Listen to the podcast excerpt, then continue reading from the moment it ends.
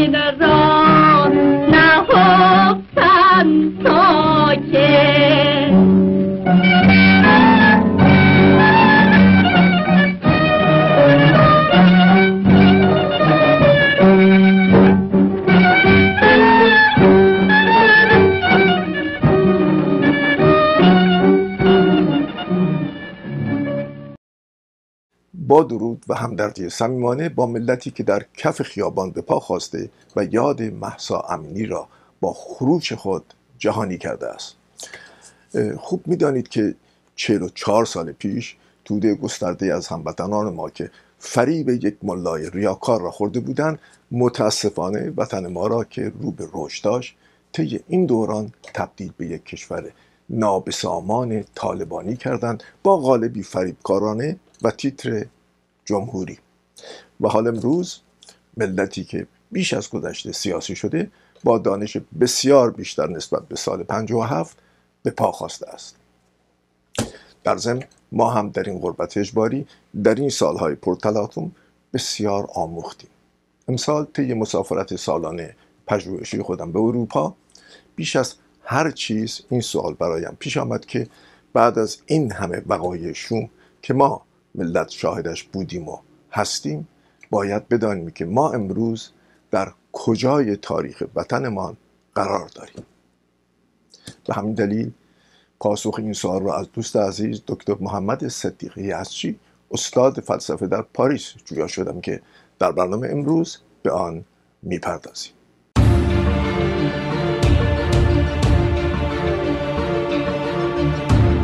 یعنی اون که بر ما امروز میگذره زنگش در حدود 250 تا 300 سال پیش نواخته شد. و اونو من میگم چیه؟ اون پایان شریعت بود. و اما همانطور که می‌دانید در پیگیری تاریخ شفایی این دوران غربت ما به نقش با اهمیت خروج پادشاه از کشور برخوردیم که به باور من یکی از عوامل اصلی به وجود آمدن جمهوری اسلامی در کشور تاریخی ما شد. در این ارتباط هم با یکی از رهبران سابق سازمان فدایان خلق ایران اکثریت به گفتگو نشستم که در آن دوران بسیار فعال بوده و پاسخی به جا از او شنیدم و آن اینکه در ماهای پایانی رژیم گذشته آن عدم وجود سیاست مدارانی کار کشته بود که نتوانست کشتی به گل نشسته را نجات دهد. و علت اصلیش هم متاسفانه تعطیل کردن تمامی احزاب ایران بود و یک حزبی کردن کشور وگرنه مجاهد و فدایی نیروی آنچنانی نبودند. اینی که حالا شاه باید چه می‌کرد؟ من رو این صحبت زیاد این رو کم اهمیت می‌دونم ولی حرف شما کاملا صحیحه. در اون مقطع خلع وجود شاه در این پدیده ای که از قبل شکل گرفته و عدم امکان تصمیم گیری قاطع و تصمیم گیری در لحظات حساس تصمیم گیری در لحظات حساس سیاسی کار پنج دقیقه است. یعنی یه تصمیم و فردا بگیری تمومه. باید امروز تصمیم گرفت. باید در لحظه تصمیم گرفت. و اینجا شخصیت هایی وجود داره می‌خواد که در این عرصه کار کرده باشن در زندگیشون تمرین کرده باشن در موقعیت هایی قرار گرفته باشن که تصمیم گرفته باشن. رهبری سیاسی مدیریت نیست فقط. مدیر ممکنی آدم مدیر باشه. وزیری باشه مدیریت اینجا کارش انجام بده. رهبر سیاسی یه چیزی علاوه بر اون لازم داره. و خب در اون مقطع ما رهبران سیاسی لازم داشتیم. و اما و اما طی دیدار سالانه با دوستان عزیزی که اکثرا شخصیت های صاحب نظر در امور سیاسی و اجتماعی هستند. مسئله اصلی وجود ما در خارج از کشور را یعنی مهاجرت تبعید و پناهندگی را به طور ریشه‌ای مورد ارزیابی قرار دادیم. مخصوصا به دلیل اینکه تعداد قوم کوچ کرده امروز که در جنبش محسا امینی هستیم به مرز 8 میلیون نفر نزدیک شده است. که جا دارد در ثبت تاریخ شفاهی این دوران بیشتر با آن بپردازیم و مطمئنم که مورد توجه شما قرار می‌گیرد.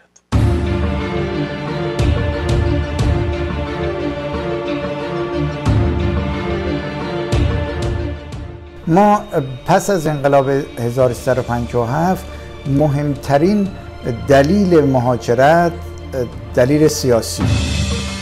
شهردار شهر فرانکفورت خانم نرگس اسکندری خودش زندانی سیاسی دخترش در زندان اوین متولد شده. الان شهرباس افتخار ماست که شهردار یک شهر شده. شما سه چیز دارید در بعد از انقلاب در خارج. یک بخش مهاجر دارید. یک بخش تبعیدی دارید. یه بخش پناهنده دارید. یه جایی کامل باید از هم جدا کرد. در واقع سرنوشت و سرشت انسان تبعیدی با انسان مهاجر بسیار بسیار متفاوت هست خیلی ترسیده بودم. مثلا موقعی که خارج شدم مثلا تا یک ماه خارایی که مال کوه بود و اینا تو دستم بود. یعنی فرو رفته بود مود هنوز. قربت یا تبعید خودش یک بیماری درونی است که قابل علاج نیست. برای خیلی تبعیدی ها این هست. به همون نسبتی که این مغز از ایران بیرون میاد به همون نسبت از میزان آیکیوی جامعه کاسته میشه. 150 هزار نفر از ایرانیان جوان عمدتا ایران رو ترک می‌کنن و میان خارج. خب این یک در واقع یک نیروی عظیمی از این مملکت داره خارج میشه. من فکر می‌کنم بخشی از ایرونیا کاراکتر مهاجری داشتن و دارن و چون که نمی‌تونن مستقیما از راه مهاجر بودن وارد آلمان یا اروپا بشن از کانال پناهجویی میان و پناهندگی میدن. بسیاری از این مهاجرانی که زندگیشون در خطره و تقاضای پناهندگی می‌کنن اینها تا یه روزی جزو نظام بودن و جزو هواداران نظام بودن ولی خب زندگیشون مشکل شده. یعنی اینقدر حلقه تنگ در درون جمهوری اسلامی. نسل های جوان حس من این هستش که جنبه تمایل به امر سیاست درشون ضعیف شده. تمایل به امر حس مسئولیت نسبت به اون سرزمین یه مقدار درشون ضعیف شده. ببینید مثلا تو همون کنفدراسیون تعداد آدمایی که پناهنده سیاسی بودن از دو انگشتان دست تجاوز نمی‌کرد اون موقع که این آدم رو شما میاری توی تلویزیون رسمی کشور نشسته اونجا و نطق می‌کنه که بله اینشتن اون تئوری نسبیتش رو از کتاب امام جعفر صادق گرفت. آها شما می‌دونید؟ ما چه کار داریم که 1471 سال بختیار گفت یه مش عرب اونجا سر مال و زن باش دعوا شده تازه قوبخش هم من بودن شکم همه پاره کردن حالا ما بایستی که بیایم گل به سرمون بزنیم قمه بزنیم زنجیر بزنیم به خاطر احترام به امام. یه بار یکشون خیلی درون خودش رو بیرون ریخت. گفت ببین همتون شبیه هم حرف می‌زنید. تمامتون رو باید میکشتیم. نشد. همه فکر و ذکرم ایران بود. دوستایی که مونده بودن اونجا اعدام شده بودن. یه دوست خیلی نزدیک من زندان بود و من حسابی منقلب بودم. خانوادهایی که اینجا به وجود آمدن رشد کردن انواع اقسام ملیت ها رو در دل خودشون جای دادن. و این پدیده بسیار جالبی است که حتی میشه گفتش نوعی جهانی شدن در واقع چی خانواده ایرانی هستش اینا. یک نکته دیگری هم من در این مورد مسئله مهاجرت بلند مدت می‌بینم. این است که استانی بر استانهای کشور افزوده شده است و آن استان ایرانی های برون مرز است. که هیچ وقت از ایران نگسستند. یک تصویری میدن از سرزمین مادری انگار ما وطنمون رو دوست نداریم. انگار ما اهل اون کوچه نبودیم. انگار ما اون خیابان ها رو نمی‌شناسیم. بودیم. ولی اونا از ما دریق شده. روبوده شده توسط وطن فروشانی که به قول نسیم شمال آن اقربی که بر وطن افتاد.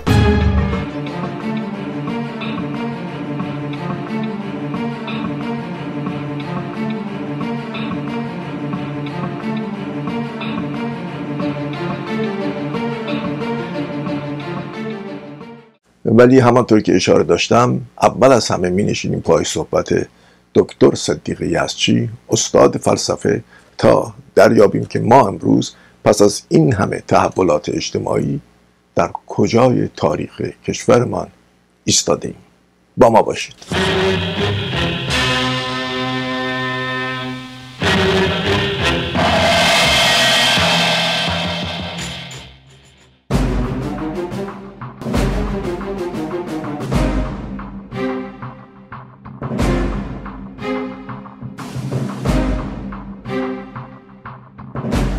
آقای دکتر صدیق یزچی خیلی خوشحالم که یک بار دیگر یک بار دیگر این فرصت پیش آمد در شهر پاریس بتونم خدمت شما برسم.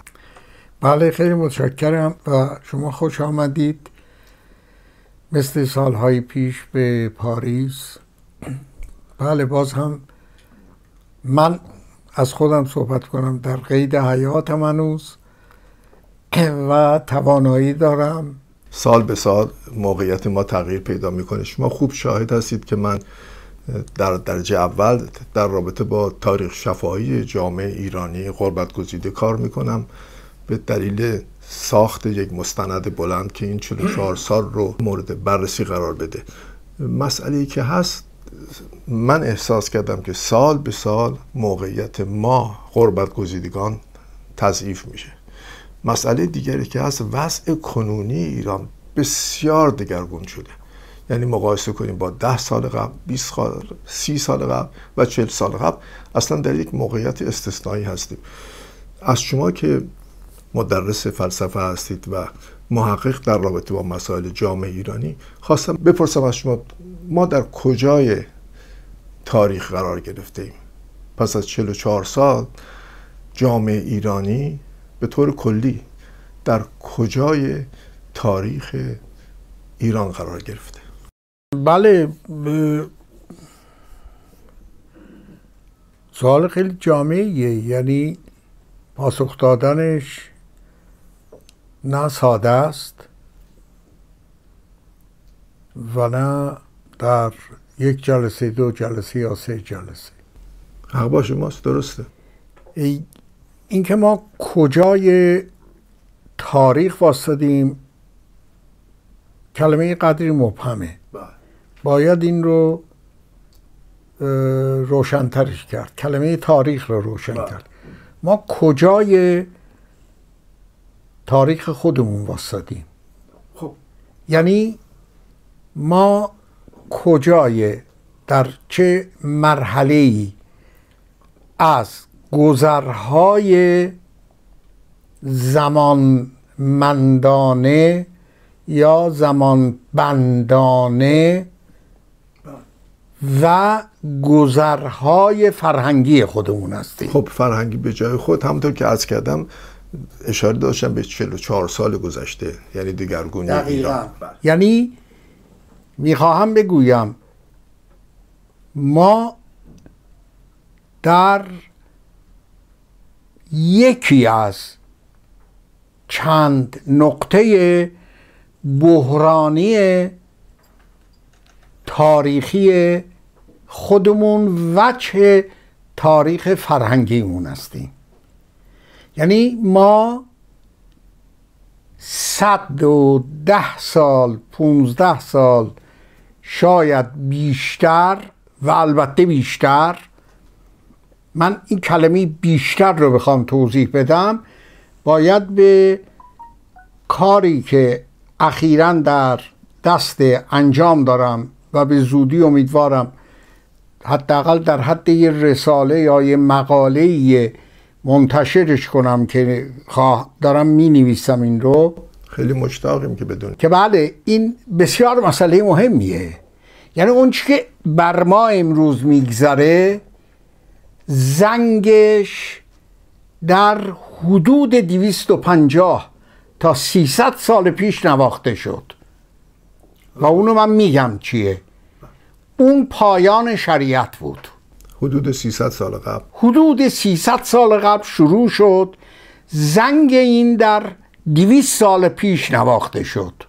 ما در مرحله بحرانی گذر از این شکست عظیم تاریخی یعنی پایان شریعت بودیم. و اونچه که در این 150 200 سال از جنگ های ایران و روس به بعد اهل شریعت حافظان شریعت کوشیدند انجام بدند بقای شریعت بود. حالا اینو چون یک گفتگوی خیلی محدودیه من اصلا حتی نمونه هایی از چگونگی این تحلیل رو هم نمی‌تونم اینجا در این گفتگو دستم بشقافید شما اینا همینو گفتم که من در نوشته ای دارم بازش می‌کنم و بیشتر و تا اونجایی که عرصه عمومی می‌توانه این رو متوجه بشه در نوشته میارم. اما به اشاره میگم. وقتی که شاه سلطان حسین پایان عصر صفوی بود به پایان قدرت صفوی می رسید که افغانها به ایران حمله کردند و پایتخت ایران رو تصرف کردند و این پادشاه را از سلطنت کشیدن پایین یه اتفاق عظیمی در این دور افتاد. نه مورخان نه اهل اندیشه اگر در اون روزگار و بعدش وجود داشت متوجه این مسئله شدن. به یه نوعی چرا کسانی متوجه این شدند یکی از اون کسان نادرشاه افشار بود. یعنی نادرشاه افشار متوجه یه مسئله ای شد که اون رو شرط سلطنت قرار داد و اون عدم حضور و یک پارچه مذهب تشیع در تمام قدرت سیاسی ایران بود. این چه بود؟ این مذهب تشیع کجاش به بحران رسیده بود؟ این شریعت اسلام بود. شریعت در خانش شیعیش بود که البته خانش شیعی با سنیش فرقی نداره. سنی ها 17 رکت نماز میخوندن در روز. شیعه هم همین همین همه اون چرا که واجبات همون واجباته و غیره و غیره همش. اما یه خانشی بین شیعه و سنی وجود داره که حالا اون خانش تفاوتاش شیعه اصلا؟ نه مورد گفتگوی ماست و نه لزومی داره. نه خود واقعه. بله خود واقعه. واقع این بود که روحانیت شیعه با اونچه که به عنوان فرهنگ اسلامی و شیعی در دوره صفویه ترویج کرده بود اینو محدودش کرده بود در شریعت. شریعت دیگه به جامعه ایران جواب نمی‌تونست بده. یعنی جامعه ایران با اجرای شریعت توانایی نداشت. وقتی که شاه سلطان حسین به اطلاعش میرسونن فلان واقعه در فلان گوشه مملکت اتفاق افتاده فلان حادثه ناگوار پیش اومده مردم مثلا نان ندارن یا چی؟ میگه گفتم که یک نمی‌دونم آشی بار بگذارن نظر بکنند و فلان. خب. خب. این یعنی چی؟ این یعنی پایان قدرت حاکمیت سیاسی اقتصادی فرهنگی دیانت. دیانت دست کم به معنای شریعت. حالا عرفان هم کنارش هست. مدعیان عرفان هم هستم بالاخره الهیاتی تشیع داره که هنوز نیرومنده یعنی می‌تونه حرفایی رو بزنه. بله. اما اون که عمله اون به پایان رسیده. این پایان این حرکت اتفاق میفته میاد می‌رسه به سالهای جنگ ایران و روس. بعد از جنگ ایران و روس پایان شریعت رو نهست بابیه در ایران اعلام می‌کنه. دقیقا. یعنی ما یک تاریخ نوینی داریم که این دیویس سال این پایان تداوم پیدا می‌کنه. حالا من می‌دونید دیگه در این گفتگو حداقل چون ابعاد زیادی داره من فقط یه شمایی از رؤوسش. رؤوسی یک یک یک رأس رؤوس هم باز نیست بلکه یه طرح اولیه‌ای از چگونگی نگاهی که میشه به مسئله کرد. و این نهضت بابیه و جریانات بعدی منجر میشه به انقلاب مشروطه. یک بخش عظیمی از کسانی که حالا نمی‌تونم کلمه عظیم نمیشه گفت کریم بگیم عظیم بگیم نمی‌دونم نه. یه بخشی قابل توجه از نیروهایی که کنار نهضت مشروطه میستند البته بابی ها بودند بابی ها بودند. حالا شاخه ازلیش بوده یا شاخه دیگرش که دین بهایی میشه. که عمدتا در میان شاخه ازلی روشنفکران برجسته ای که کنار مشروطیت فعال بودند وجود داشتن. مثل میرزاخان کرمانی. میرزاخان کرمانی ازلی بود. یحیای دولت آبادی. و بعد و بعد بین نهست بابیه و پایان صفویه یه حرکت مهم بسیار ریشه دیگه هست. اون پیدایش شیخی است که بابیه از درون شیخیه متولد میشه. اینو دیگه تمامی کسانی که روی نهضت بابی کار کردن و از در تاریخی باز کردن اینو به قدر کافی شکافتن ولی اینکه اون نقطه کانونی در پیدایش این نهضت حتی خود شیخیه چه عنصر اصلی در دین اسلام بوده بازی می‌کرده اون شریعت بوده. اون دعوا در شریعت بوده. یعنی چیزی که انقلاب اسلامی دیویس سال بعد است. جنبش بابی. 170 80 سال 150 سال نمی‌دونم چقدر تاریخ شد دقیق تعیین کنیم. حدود یک قرن به بعد حاکمیت کامل دین رو و البته در کانون دین شریعت رو در جامعه ایران مستقر کرد. اونم با وحدت تخت و منبر.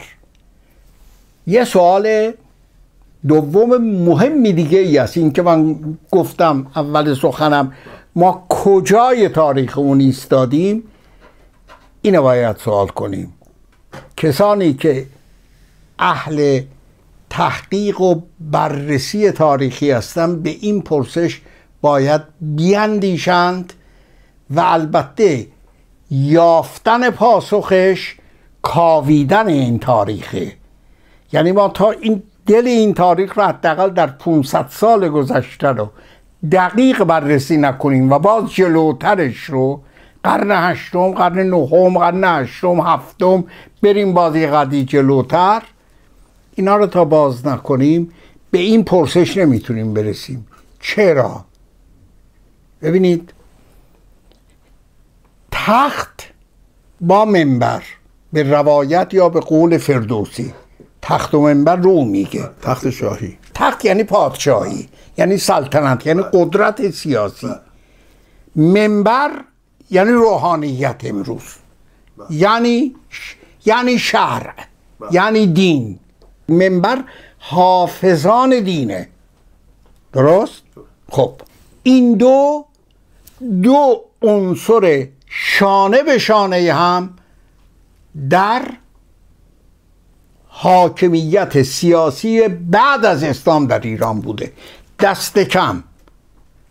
بعد از دقت کنیم دست کم بعد از پایان عصر خلفای عرب قرن تا قرن ششم و هفتم یعنی تا درست تا زمانی که مغول وارد میشه تا اول قرن هفت. 600 سال بعد وقتی که حتی قبلش البته زمانی که ترکان در ایران وارد میشن از دوره ترکان غزنوی حکومت های مستقل است دیگه. اما شما نیرومندترین قدرت سلطنتی که در ایران بعد از ورود عرب به ایران و اسلام به ایران و شکست دولت ساسانی و ایران کهن در دوره بعد از اسلام اولین سلسله ای که نیرومند در ایران تشکیل میشه و پادشاهی رو به وجود میاره سلجوقیانن. یعنی آل سلجوقه.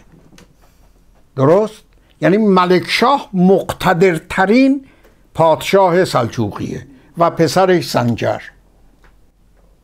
خب ما در ساخت قدرت این سلطنت عصر سلجوقی که نگاه کنیم تقریبا هم یک حاکمیتی رو برای نخستین بار بعد از شکست ایرانیان از عرب ها در ایران مستقر می‌کنن. یه حاکمیت یک پارچه سیاسی رو. مثلا مقتدرترین وزیرشون هم خاج نظام الملکه. این نکته ای رو که اشاره کردم وحدت تخت با منبر به بهترین شکلی در کتاب خاج نظام الملک سیر الملوک منعکسه خوانده بشه به زبان فارسیه. خب. این دو کنار هم بودند. حالا در زمان سلجوقیان اصلا شیعه حکومت نمی‌کرد. یعنی در قدرت دینی اهل سنت بود. شافعی بود خود خاج نظام الملک این دو کنار هم بودن. تا ما میاییم می‌رسیم به عصر ایلخانان. ایلخانان میگذریم و در دوره ایلخانان اتفاقات باز تغییر دهنده دیگری در همسویی قدرت دین با سلطنت اتفاق میفته اینا رو هم میگذریم می‌رسیم به صفویه. در صفویه شانه به بله شیعه وارد میشه. روحانیت شیعه شانه به شانه سلطنت عمل می‌کنه. اما برای نخستین بار این سیر از 500 سال پیش میاد جلو صفویه میگذره افشاریه افشاریه زندیه به قاجاریه قاجاریه هم عبور می‌کنه. حالا ما می‌تونیم در هر کدوم از این دوره ها دقیقا این همکاری روحانیت یا سازمان دینی رو با قدرت سلطنت بررسی کنیم و بررسی شده بعضا. بعضا شده.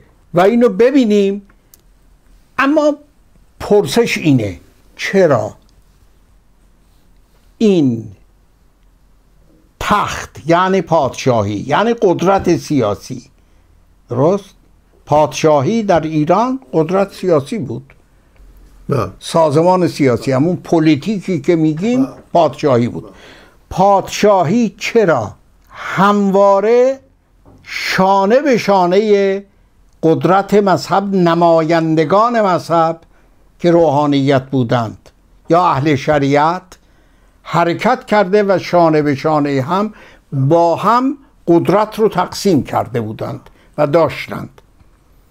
اما برای نخستین بار در تاریخ ایران بعد از اسلام و بعد برای نخستین بار در پاره تاریخ ایران شیعی ما یعنی از 500 سال به بعد برای نخستین بار در سال 57 تخت و منبر یکی میشه. چرا؟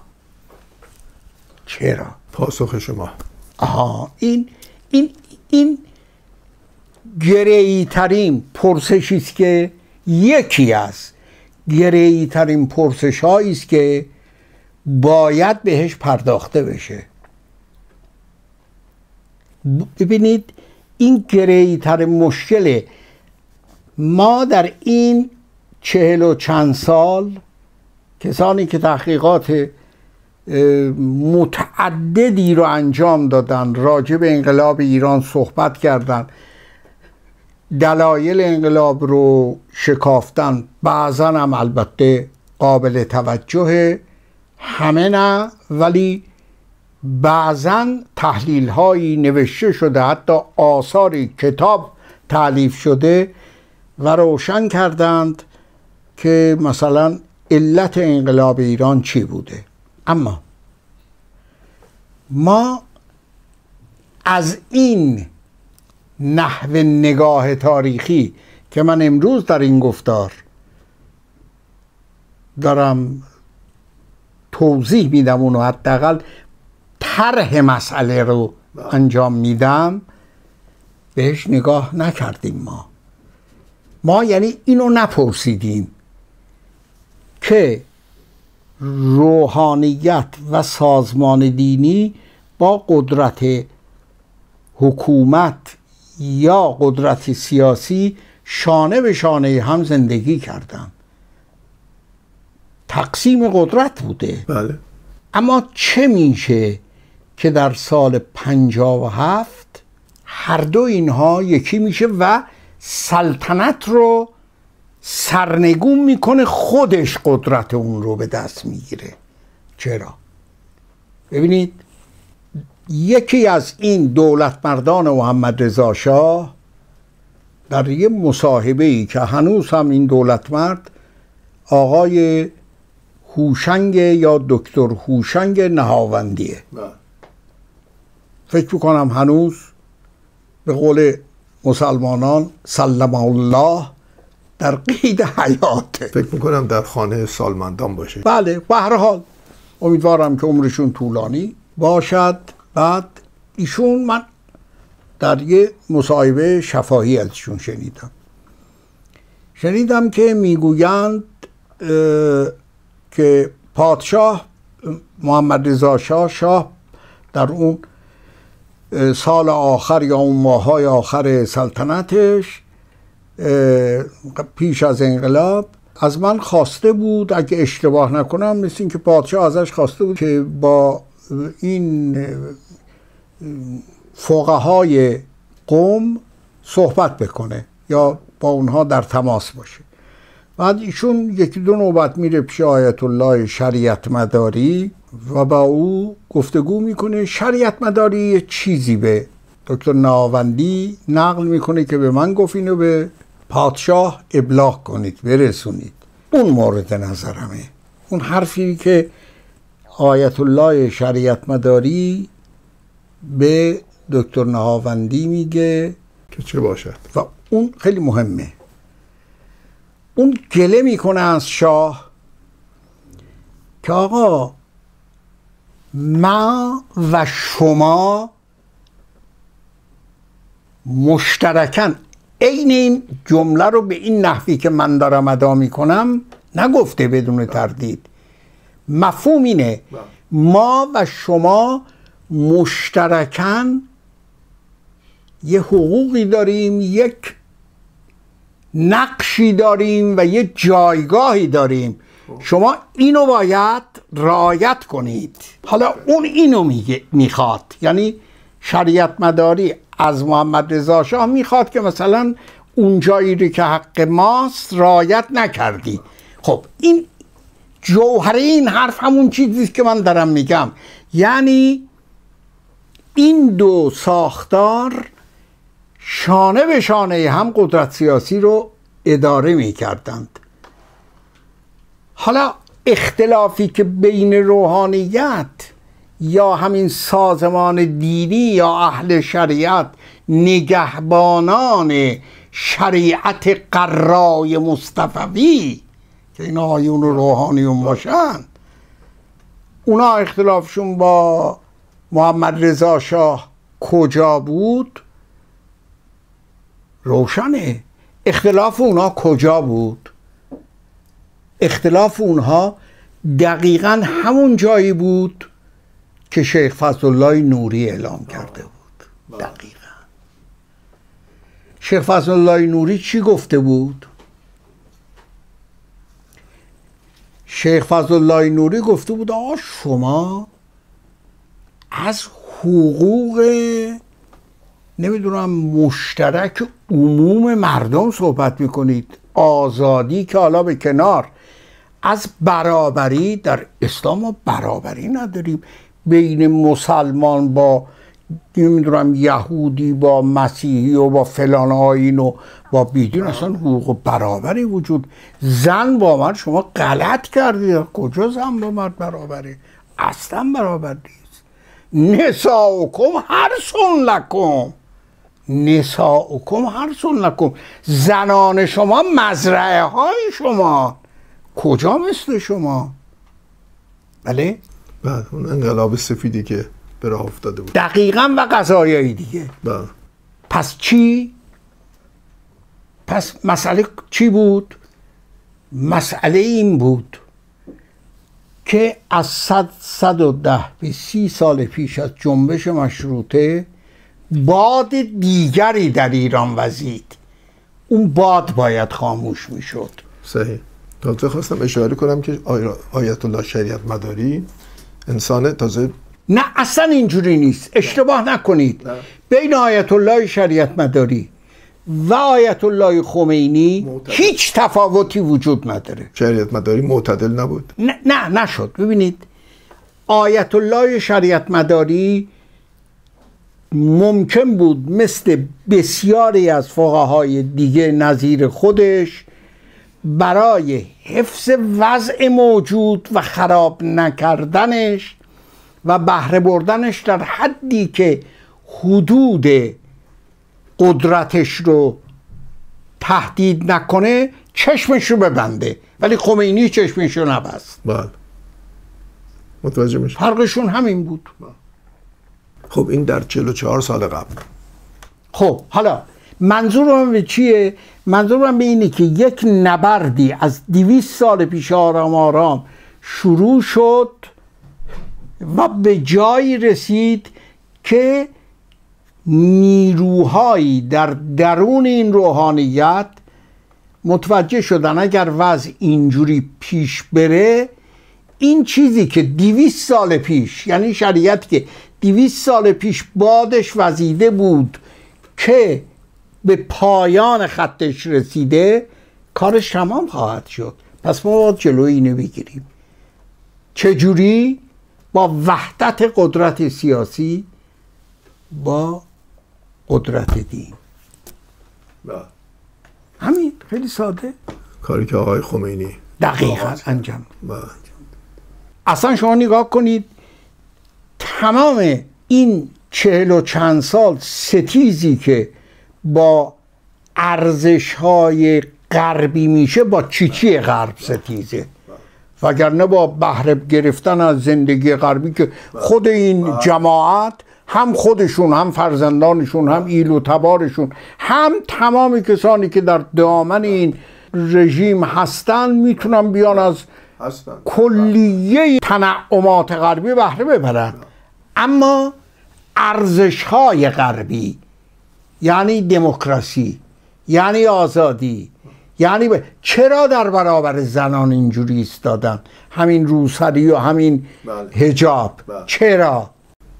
به همین دلیل که به اشاره همین دلیل. برای اینکه این هجاب بیفته شریعت تمام کارش. دقیقا. اینو باید بدانی.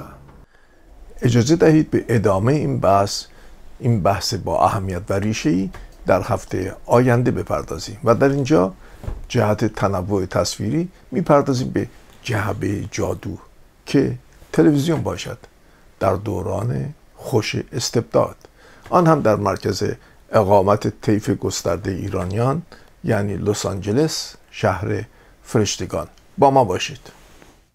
IRTV تقدیم می کند لس آنجلس شهر فرشته ها آن یار کزو گشت سر دار بلند جرمشان بود که اسرار هویدا می کرد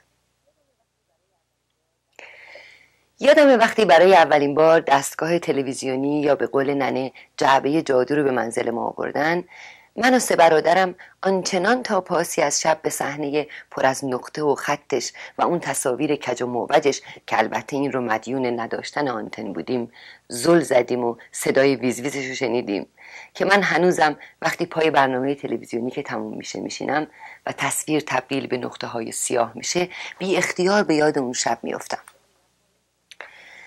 طبیعی است که دیری نپایید تا ما مشتریان پروپاگرس جعبه جادو درس و مشقمون از ترس پدر تونتون انجام می‌دادیم که بتونیم بشینیم پای تلویزیون. البته بجز برادرم شهرام که اصولا عاشق و شیفته درس بود و هنوز هم هست. آنیوکلی لاسی بزرگتر که شدیم پیتون پلیس فراری بالاخره فیلم های سیاه و سفید سینمایی شدن جزی از برنامه زندگی. در میون همه این فیلم ها همیشه یک نوع فیلم به شدت ما رو حرس می‌داد. اونم از نوع فیلم های گنجیابی بود. عموما این فیلم ها درباره سه چهار تا آدم بودن که حتما یکیشون زن بود. این چند نفر به جستجوی گنج می‌رفتن. روزها چه بسا ماهها کیلومترها در صحرا طی می‌کردند بماند که خانم همیشه توالتش سر جاش بود. فقط کمی آب می‌زد به گردنش که بگه مثلا عرق کرده. مردها هم یقه چاک لبهای ترک خورده اما صورت صاف ستیقه با چشمای از کاسه در اومده در جستجوی گنج و آب. دست و آخرم یکی یکی همدیگر رو میکشتن تا میمون دو نفر. دیگه وقتی چیزی به پیدا کردن گنج نمونده بود یکی از دو نفر از شدت گرمازدگی رو به مرگ دراز می‌کشید کف صحرا. اون یکی بالای سرش پرپر می‌زد که بگو بمون جواب بده گنج گنج کجاست نقشه کجاست؟ شخص رو به مرگ با دهان کف کرده که حالا دیگه صورتش همه تلویزیون رو پر کرده بود شروع کرد به زمزمه کردن که من من حالم آه آه این گنج لعنتی در در. طرف مقابل که حالا دیگه تقریبا گوشش رو چسبونده بود به دهان بیمار رو به مرگ. معمولا این صحنه نزدیک به ده دقیقه تا یک روب طول می‌کشید و ما هم همینطور ناخون میجویدیم و هرس میخوردیم. درست در لحظه که قرار بود بگه گنج کجاست می‌گفت گنج گنج میافتاد و میمرد. دیگری زار زار به پهنای صورت اشک میریخت. دوربین کم کم از اونها دور و دورتر می‌شد تا جایی که به صورت نقطه در می اون وقت کلمه پایان درشت می آمد روی صحنه. ماها قرقر کنان که ای بابا پس چی شد؟ برادرم شهرام که همیشه تحت تاثیر شک روشن فکرانه و فلسفی و اجتماعیش بوده و هنوز هم هست می‌گفت بابا این کارگردانه خودش هم نمی‌دونه چی باید بگه. تنها راهش اینه که بزن اینا رو بکشه. اما قائله به اینجا ختم نشد. به زودی ما با نوع دیگری از همین سری فیلم ها و نمایشات آشنا شدیم. اون هم از نوع وطنیش. این بار این آثار ایرونی بودن که حرفی برای گفتن داشتن اما نمی‌تونستن بزنن. حالا اگه کرکتر نمیمرد سکوت اختیار می‌کرد. با ایما و اشاره سعی می‌کردن حرفهایی بزنن که ظاهرا نباید گفته می‌شد. و بالاخره این نوع ارتباط تبدیل شد به ارتباط از نوع سومش زبان استعاره یا سمبولیزم در هر زمینه هنری. پرنده سفید شد سمبل آزادی. چرخ گاری چرخ روزگار آینه یعنی زندگی خود ما. گل سرخ که دیگه خدا می‌دونه.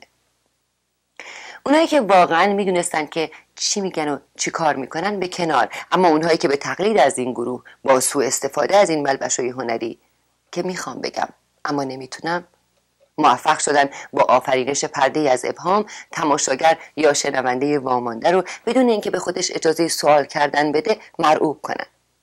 حالا دیگه اگه نمی‌دونستیم دایره سرخ یعنی چی که واسه ایلای جرس خوب بودیم. یا اگه درک نمی‌کردیم صحرای بیاب و علف یعنی چه سواد نداشتیم. در نتیجه روز به روز دریغ از دیروز فاصله میون هنرمند و تماشاگرش بیشتر و بیشتر شد. چه بسا پیوندها گسست. مردم در جستجوی مردم به دامن افق طلایی ها پناهنده شدند. تاجها خالی از تماشاگر نمایشگاه های نقاشی تنها و بیکس. بالاخره کتب قصه ها و اشعار همینطور توی قفسه های کتاب فروشی ها خاک می‌خورد. چه می‌شد کرد؟ کسانی حرفهایی برای گفتن داشتند اما نمی‌توانستند بزنند. نه اینکه حالا چیزی عوض شده باشه همچنان در مملکت ما زبان استعاره تنها زبان روزه. اما بحث بر سر ماست. مایی که ظاهرا دیگه اون قید و بندهای سیاسی و اقتصادی و اجتماعی رو نداریم. این بار می‌تونیم با کلامی ساده ادا کنیم اونچه رو که بایستی ادا شود. اما این بار هم در کمال حیرت می‌بینیم که قصه پرداز وطنی در غربت وقتی از خودش میگه ادعا می‌کنه که حرفهای بسیاری برای گفتن داره اما نمی‌تونه بگه. زنش اصرار می‌کنه که ساکت شو حرف نزن وگرنه همین حرفها یک روزی کار دستت میده. یادم میاد در مصاحبه ای آقایی از آقای دیگری درباره نامنگاریش به صدام حسین سوال می‌کرد. مصاحبه شونده در مقابل چشمان حیرت زده ناظران پاسخ داد که اون یه چیز خصوصی بود بین ما. دوستی می‌گفت یک نویسنده ایرانی سناریویی نوشته درباره مرد ایرانی که از دست از دولت کانادا می‌خواد تا او و زنش و فرزندش رو پناه بده. در عوض او هم اسرار نگفتنی رو هویدا خواهد کرد. دولت کانادا او و زن و فرزندش رو به سلامت به کانادا می‌بره. اما درست در لحظاتی که از میدون تیاره یا فرودگاه خارج میشن و سوار اتومبیلشون میشن ناگهان اتومبیل منفجر میشه. آدم وحشت می‌کنه. آیا به راستی کارگردانه حرفی برای گفتن نداره؟ یا اینکه حالا که اجازه داره حرف بزنه قلمش خشکیده. آیا به راستی هیچ کدوم از ما نظری و حرفی برای گفتن نداریم؟ یا اینکه طی سالها فشار و محرومیت حالا دیگه خودمون خودمون رو سانسور می‌کنیم. آیا به راستی به جای دستبندی و طبقه بندی هر لحظه برنگی در اومدن طرفی و جهتی رو بنا به اقتضای سیاست روز برگزیدن شوخی های دست هشتم مثلا کمدی حرف دیگه برای گفتن نداریم؟ جای شکرش باقیه که یه جایی برق غیرت میدرخشه. جهان کوچک ما رو تحت شعا قرار میده. یه جایی در دل شهر ما سرزمین ما ایران خانمی بانوی دختری زنی در پاسخ سوال کننده که می‌پرسه قهرمان شما کیست؟ بیپروا جواب میده اوشین. اوشین نام قهرمان سریال تلویزیونی سالهای دور از خانه در تلویزیون جمهوری اسلامیه که به روایتی بقیه برنامه ها رو تحت شعا قرار داده. بعد از پخش این مصاحبه سوال کننده به چندین سال زندان محکوم میشه. سوال شونده تحت تعقیب محکوم به مرگ. اگرچه اوشین زن موفقی نیست اگرچه در بنده اگرچه اسیر موقعیت دست و پاگیرشه مثل زن ایرانی ساکن وطن.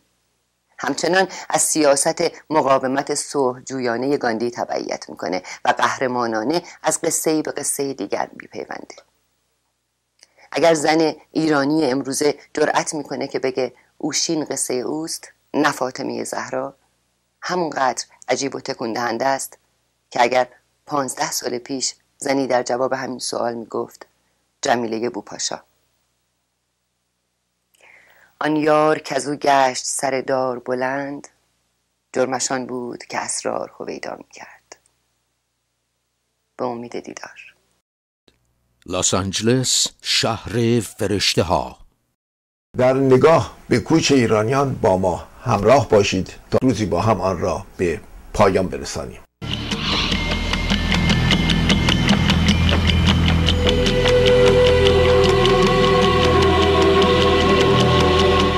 و ما در قربت همچنان دوره می کنیم شب را و روز را هنوز را.